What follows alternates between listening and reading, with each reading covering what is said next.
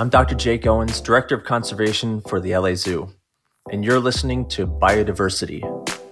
For this week's bonus episode, I talked with Warren Dickson, hip hop artist, co owner of Third Rock Hip Hop, and a longtime resident of Watts, California. Warren creates environmentally themed hip hop songs for Third Rock alongside Archie Hill and Rhonda Phillips that speak to marginalized communities on topics like climate change, recycling, and of special importance for this week's episode on mountain lions, P22. I was so excited to talk with you just because I think that like part of it is you. It's so unique, right? This is such a unique thing where uh, I, I remember, you know, seeing some really, really lame, really you know environmental raps by you know these like old white people you know back on youtube back in the day you're like that's it's too corny it's not gonna this is not gonna have any traction you know I remember the recycle, reduce, reuse. yeah yeah That was like our thing, boy. That was a good song right there. I don't know. so one one of the things you, you wrote something on the website for the hip hop Hermosa Beach performance that it was a very non rap audience. And this is something that I was thinking about just in general because I'm a big proponent of rap and hip hop. And it's funny because my mom was an English teacher and she taught in um, underprivileged school. There was my majority uh, minority. And so she would use a lot of rap lyrics to talk about English and, and writing and, and use it in her lessons. And we talk about that a lot. And I remember, I don't know, I was probably in middle school and she gave me, uh, you know, Tupac had his book of poetry. We talk about that. And so it's almost, it's interesting because like you're trying to bring kind of green lyrics and, and, you know, green messages to a community, one community in your neighborhood, but then you're also bringing rap to a different community who's interested in the environmental side of it. Do you, do you find that that's true? I mean, do you, do you, is that really like a mix that you get in your your performances and your music? Yeah, yeah, absolutely. We um, I we actually I wish it could be a, a new genre. To be honest, I'm like this should be a genre that's just like green hip hop that should be able to get nominated for a Grammy or something. It's not just about like yours have to be green, right? Yours can be something else, but you just see someone that's like you is using that art form to spread awareness about something for his people. You can do that same thing. So you're still doing you're doing music that's not specifically related to Third Rock as well. Yeah, absolutely. That's that's kind of what helps, to be honest, because you know the people that um know us from that life and that type of music. The fact that we're still keeping them both up, it makes it where you know they just look at it like another topic we're talking about. You know, or they look at it like, oh, it's cool that someone that understands this cares about that as well. Mm-hmm.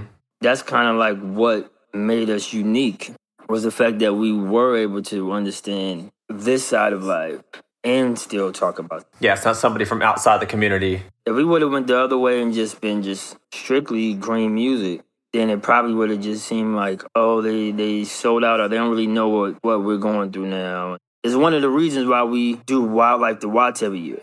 Because we we understood that some of them won't really get an opportunity to interact with wildlife.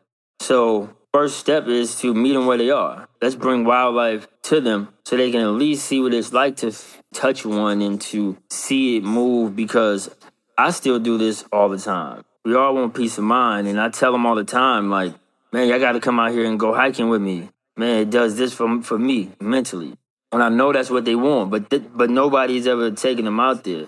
So you started hiking. Was that before you, you got into music or was it after?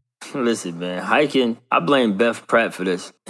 so when I was doing, um, I was doing production for P22 Day, right? I really for Urban Wildlife Week. Um, the first time I met Beth, and they needed a driver. So I'm like, you know what? I, I'll do it. I really don't drive professionally, but I would do this. I would take this chance. And I definitely was overthinking it because I showed up in like a full tuxedo, right? I just met this, this lady and she's recording me on live, like, he got a full tuxedo on. I'm like, okay. So I'm gonna have to deal with this. She was like, um, you know, you can loosen up. During my time driving her around, I'm seeing her, you know, hike the footsteps of P22.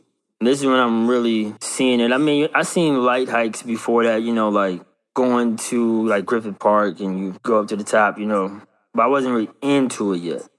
I think she was filming a documentary during one of the parts of the hike. And this was like the highest I've ever been up.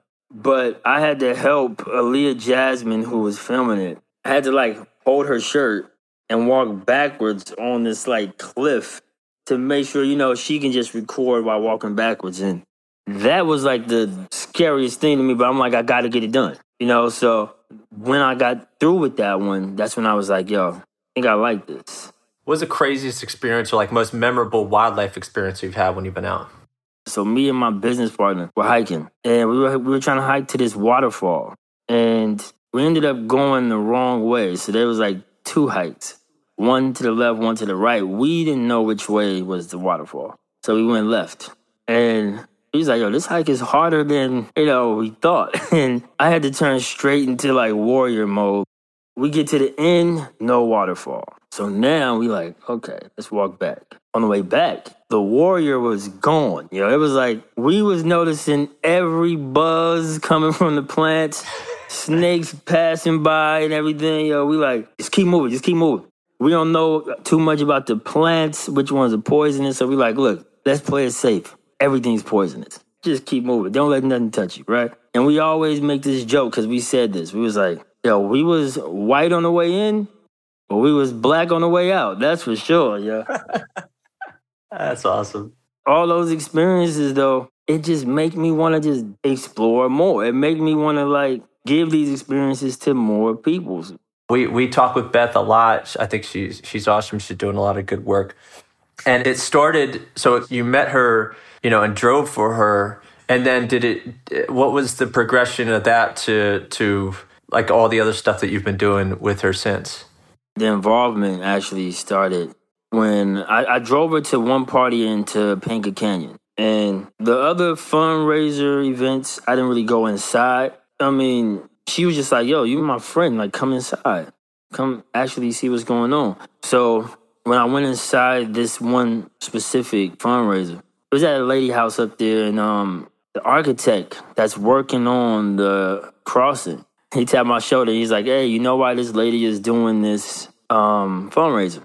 And he was like, because a mountain lion ate her pet goat. and I was just like, why would she want to do that? Like, I mean, I probably didn't say it that nice. I was probably like, why the hell would she want to do that? And one of the ladies that was in the crowd was um, asking a question. And she was like, if a mountain lion is attacking our pet, what can we do to protect the mountain lion? And I was like, yo, this, I was like, man, you white people are crazy. But then I told him, like, black people just want you to love them like you love mountain lion. When I said that, you know, it, but you know, that was a moment where we both felt something new. And I feel like that's a, as an artist, I feel like that's your first job. Your first job is to be brave. It was like, here we go. We have to bridge this, this, this gap. I'm willing to put my hand in and say, teamwork. What if we able? What if we are willing to do that? Will y'all be willing to do that with us? It's a, it's a question of how do you bridge that gap? And I, so I think that what you just said. I mean, not only having Beth there, but you having the courage to actually work with her and do something new uh, and bring it in those communities is, uh, you know, super important. Like you said, it has to come from within, but it's got to take that bravery of the people to actually do it. Exposure is what shapes us. The reason when you think about like, yo, there's a low number in black biologists coming out of these communities and things like that. It's because guess what? I don't think I ever seen one growing up. I heard you can be one, but I don't even know what that look like. What does the life of a biologist look like? What type of car does it does a biologist drive? We don't know, but I know that this rapper that was over here, he's driving a nice car, and I see him all the time. If you ever heard me talk about like, yo, me and my team helping them to bring awareness about building this crossing they're doing for the wildlife in Santa Monica Mountains, like we're hoping that them seeing people like us care about it would make both sides look at it in a way where, you know what, maybe we can build a crossing per se for these communities. Like they need resources, opportunities. They need more exposure so their mind can cross these bridges, you know, of, of understanding.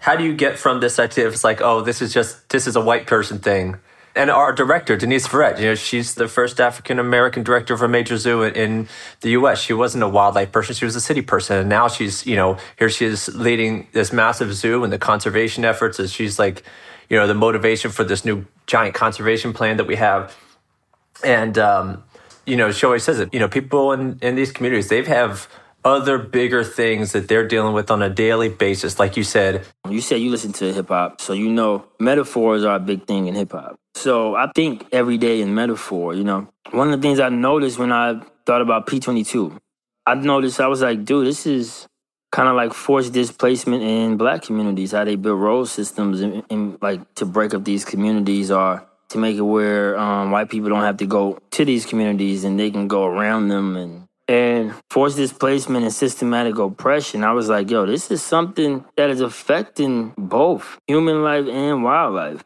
I'm also talking to, you know, Beth and them about it as well, the same way. So the more I was talking to them about this, the more they were starting to see like, that's what systematic oppression is. All we're asking for is a little bit of empathy here. Then that's to me, that's how you get real change instead of like being in this loop where 10 years later we're gonna be talking about, oh, how do we get more black people in the green?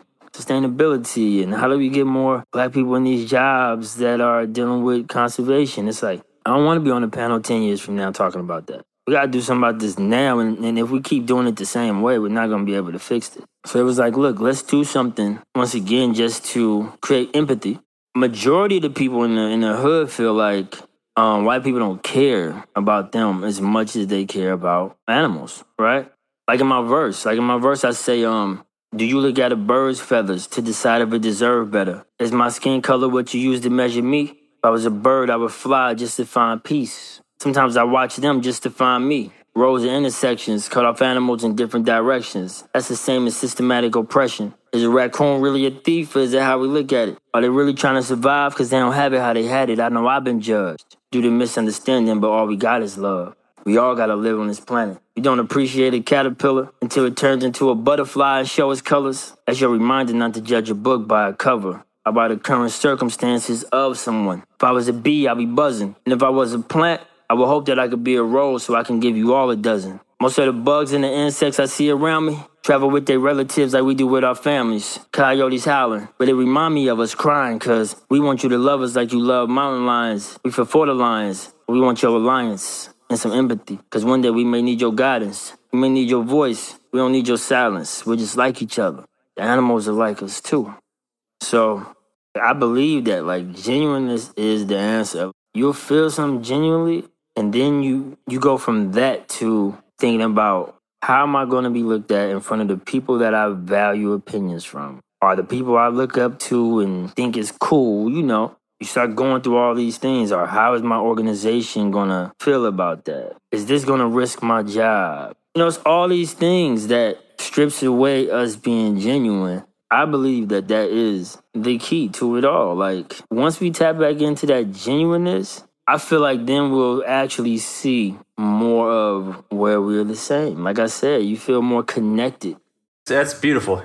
I say it all the time is is conservation's already impacting you. You just don't know it. You know, like if you look at like pollution rates in uh, black and minority communities, poor communities, you know, they're the ones that have to deal with pollution at a higher rate. They live closer to toxic dump sites. Their water's lower quality. When you're in it, you just feel like it is what it is. You just feel like whatever you're going through, it's just all you know. It's going to take somebody that has that awareness to come and shake things up. So what we do is we try to make sure like the music that we make for the conservation community, it really sounds like what the people are listening to in hip hop currently. So that way when this mother got to play it for her daughter going to school, you don't feel like, here we go. Uh, I play this for them. Can't wait till they get out. No, we got the adults and the parents enjoying it at the same time. Like my brother plays the P22 song in his he got like a big, you know, a big Jeep with the big wheels on it and all that, but he plays the P22 song in his Jeep with his system. And he be like, "Man, it's the one, man. It's the one." and I'm like, "You wouldn't expected that." And I actually P22 was kind of like me blending two worlds together. Music is an amazing thing, man. I'm telling you, like music in general, but hip hop is definitely like a major, a major genre for connection. Warren, this is awesome. Really, I really appreciate this. Uh, I appreciate you guys.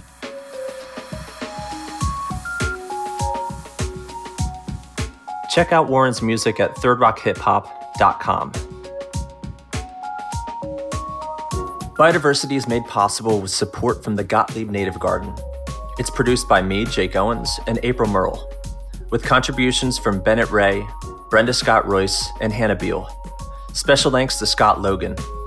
Our executive producers are Susan Gottlieb, Diane Shader Smith, Tom Jacobson, and Denise Verret. Original music by Micah Smith.